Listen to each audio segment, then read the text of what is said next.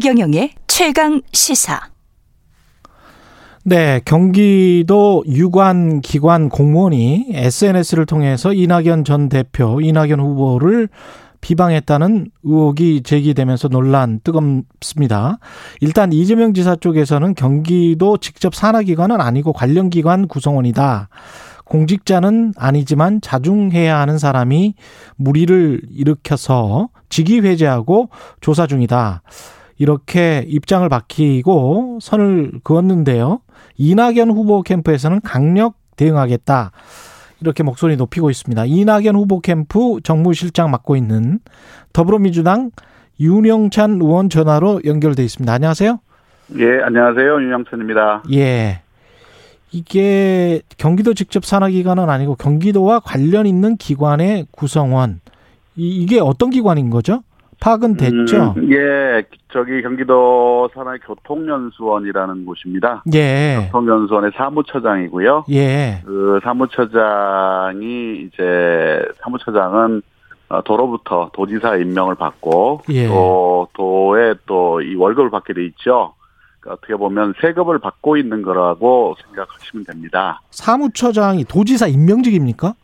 도지사가 임명하는 걸로 알고 있습니다. 아, 그렇군요. 예. 예. 그러면 이게 어떤 내용을 비방을 한 거죠? 이게? 음, 이제 단톡방을 만들고 본인이 이제 방장이죠. 방장이라는 게 이제 그 방을 만든. 아, 단톡방을 어, 만들었군요. 예. 그렇죠. 예. 주인, 주인인 셈이죠. 그 예. 방에. 그래서 어, 어떤 분들이 들어와 있는지 는 잘 확인이 안 되고 있습니다만 그분들을 향해서 음. 어, 우리 이낙연 후보에 대해서 비방, 그러니까 기레기다, 뭐 친일이다 이런 비방을 하도록 그리고 총 공격하자 이렇게 선동을 했거든요. 어. 명백한 경선에 개입을 어, 시도했던 것이죠. 아, 그렇군요. 이게 지난주에 JTBC 보도 전후에 보면은 이낙연 후보 캠프 쪽에서도 좀 인지를 하고 있었던 겁니까? 혹시 단톡방에? 아닙니다. 이 저기가 보도가 나오기 전엔 저희도 사실을 몰랐고요. 사실은 예. 저희들이 좀 걱정을 했던 부분들이 음. 어, 예전에 이낙 이재명 도지사께서 성남시장을 하시면서 여러 번 선거를 치렀지 않습니까? 예. 그때 선거를 치르면서 공을 세웠던 분들이 사실은 경기도의 여러 유관기관에 다 배치가 돼 있거든요. 아. 한마디로 예. 말씀드리면 이게 캠프하고 어, 경기도의 공적인 업무 이것이 지금 구분이 안 된다는 게 저는 제일 큰 문제라고 봅니다. 캠프와 공적 기관의 업무가 구분이 안 되고 혼, 혼동돼 버리면 이게 안 돼, 안 되죠. 예. 그러죠, 그러죠. 예. 그거는 문제가 있는데 이지사 캠프 측에서는 존재 사실도 몰랐다.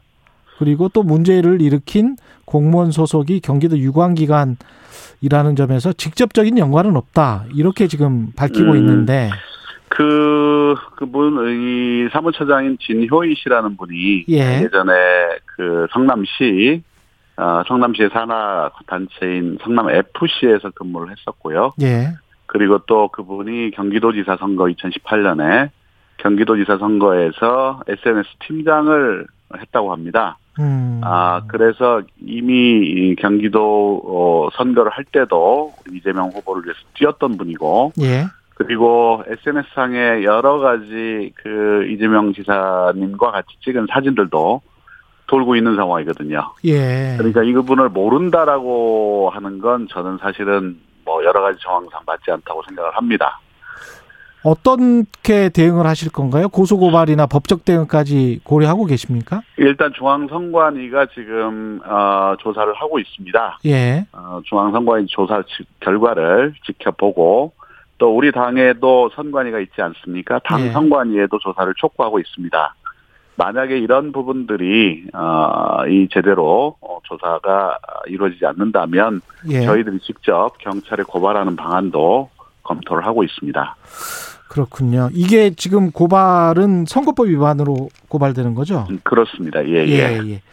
그 이재명 경기지사 그리고 이낙연 전 대표 간에 어떻게 보면 밖에서 보면 약간 좀 요즘 난타전인 것 같은데요.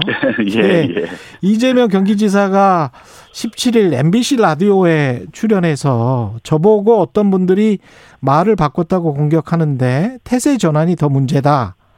라고 하면서 네. 5.18 학살을 옹호하던 사람도 있고 박정희를 찬양하던 분도 계시지 않느냐. 이건 예. 이낙연 전 대표에 대한 말이냐라고 질문을 하니까 누구라 말하기 그렇다.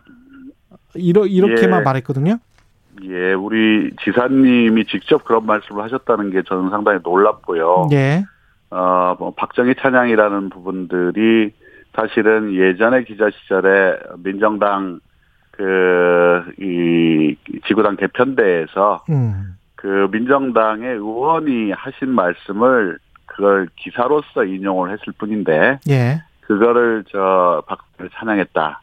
이, 이런 부분들은 굉장히 사실은 마타도어라고 봐야 되는 거죠. 아, 그리고. 어, 예. 뭐 전두환 5.18 학살 찬양했다. 어디에 그런 근거가 있으며 만약에 5.18을 찬양했다면 김대중 대통령께서 어, 귀 쓰고 그 다음에 공천을 줬겠습니까? 음. 사실은 어, 근거가 전혀 없는 말도 안 되는 얘기죠. 예.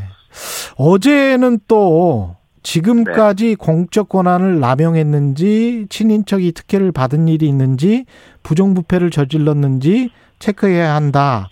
이런 이야기인데 이것도 이제 언론에서는 이낙연 후보의 동생인 이계연 삼부토건 대표 등을 예. 겨냥한 게 아니냐. 뭐 이런 보도가 나왔습니다.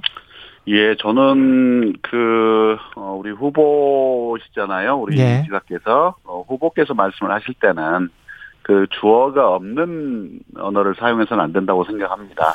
정확하게 언제 예. 어디서 누구가 예. 어떤 일을 했다라는 부분들을 명시해서 밝혀 주셔야지 예. 어, 이 내용은 전혀 구체적으로 이야기하지 않고 분위기만 흐려서 흘려서 던져주는 방식의 대화는 사실은 바람직하지 않다 이렇게 생각합니다. 책임 있는 자세는 아니라고 생각합니다. 예, 윤 의원님 보기에는 어떠십니까? 경선이 지금 민주당은 잘 진행되고 있는 겁니까? 아니면은 약간 좀 진흙탕 싸움으로 가고 있는 뭐 겁니까? 이게 경선 때 되면은 항상 경선이 예. 이제 이 어, 격화가 되지요. 그런데 지금 나오는 현상은 뭐 우리 이낙연 후보께서 어 굉장히 지지율이 급상승하고 이 판이 바뀌기 때문에 벌어지는 일이라고 저는 봅니다. 예. 요즘에는 뭐 반낙 연대라는 얘기까지 나오던데 음. 어 어쨌든 이낙연 후보가 어 양강 체제로 진입을 하면서 예. 이, 이 민주당 경선의 판이 상당히 흔들리고 있고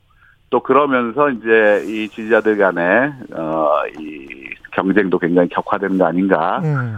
또 그로 인해서 또 민주당의 경선을 바라보는 또 국민들의 시각도 물론 일부 부정적인 부분도 있지만 또 굉장히 관심도 높아지는 거죠.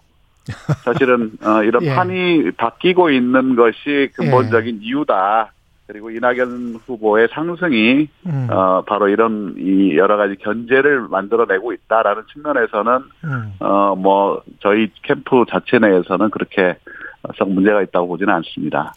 근데 이제 약간 좀 너무 네거티브로 가는 것이 아닌가라는 걱정, 우려, 비판도 있고요. 군필 예, 원팀 그렇습니다. 포스터 같은 경우는 어 이재명 지사가 노동자를 하면서 이게 팔이 그렇게 된 건데 그걸 가지고 군필 원팀 포스터를 그렇게 만든 건 좀 너무 하지 않았는가라는 예, 그런 지적도 있습니다.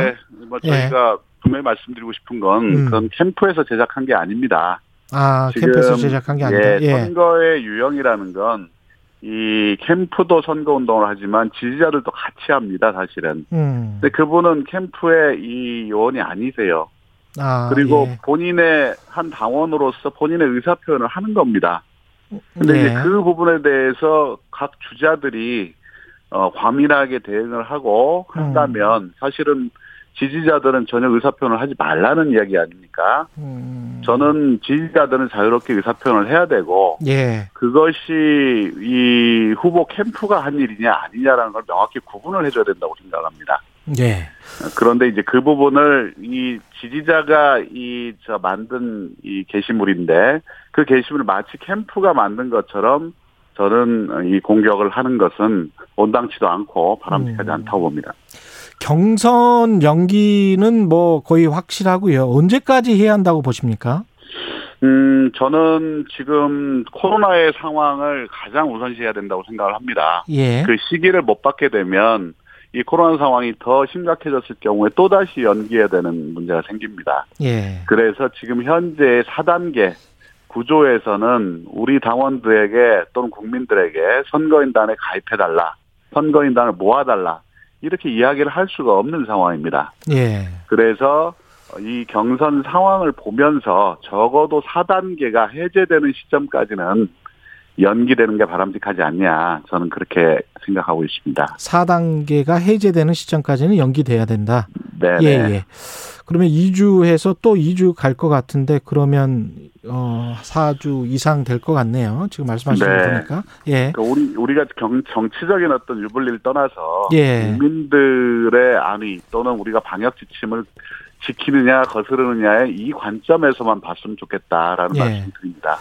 아까 그 지지율 상승세에 관해서 말씀을 하셨습니다만 지금 판세는 어떻게 읽고 계세요? 마지막으로 이게 음. 이재명 지사 거의 쫓아왔다고 보십니까? 어떻게 보십니까? 음, 저는 뭐 지금 어, 이 모든 지표에서 이제는 이제 이 오차 범위 내로 진입하는 단계로 왔다 이렇게 어. 보고 있습니다. 예. 아, 그러니까 이전까지는 급상승이 이루어졌지만 어느 정도의 격차가 있었지만 저희가 가장 중시하는 민주당 지지층 그리고 어, 전략적 거점인 호남에서의 지지층 이 부분에서 막상막하에 또는 오차 범위 내에서 지금 경쟁이 이루어지고 있고요. 예. 그리고 전체 지지율 측면에서도 오차 범위 내로 들어간다는 들어갔다는 여론조사 결과도 나오고 있습니다. 어. 여러 가지 고무적인 상황들이 벌어지고 있는 거죠. 어, 이재명 지사 같은 경우는 민주당 지지자 말고도 이재명 지사 특유의 지지자들이 있다 이렇게 평가를 받잖아요. 네네. 이낙연 후보 같은 경우는 이낙연 전 대표 같은 경우는 어떻습니까? 중도 외연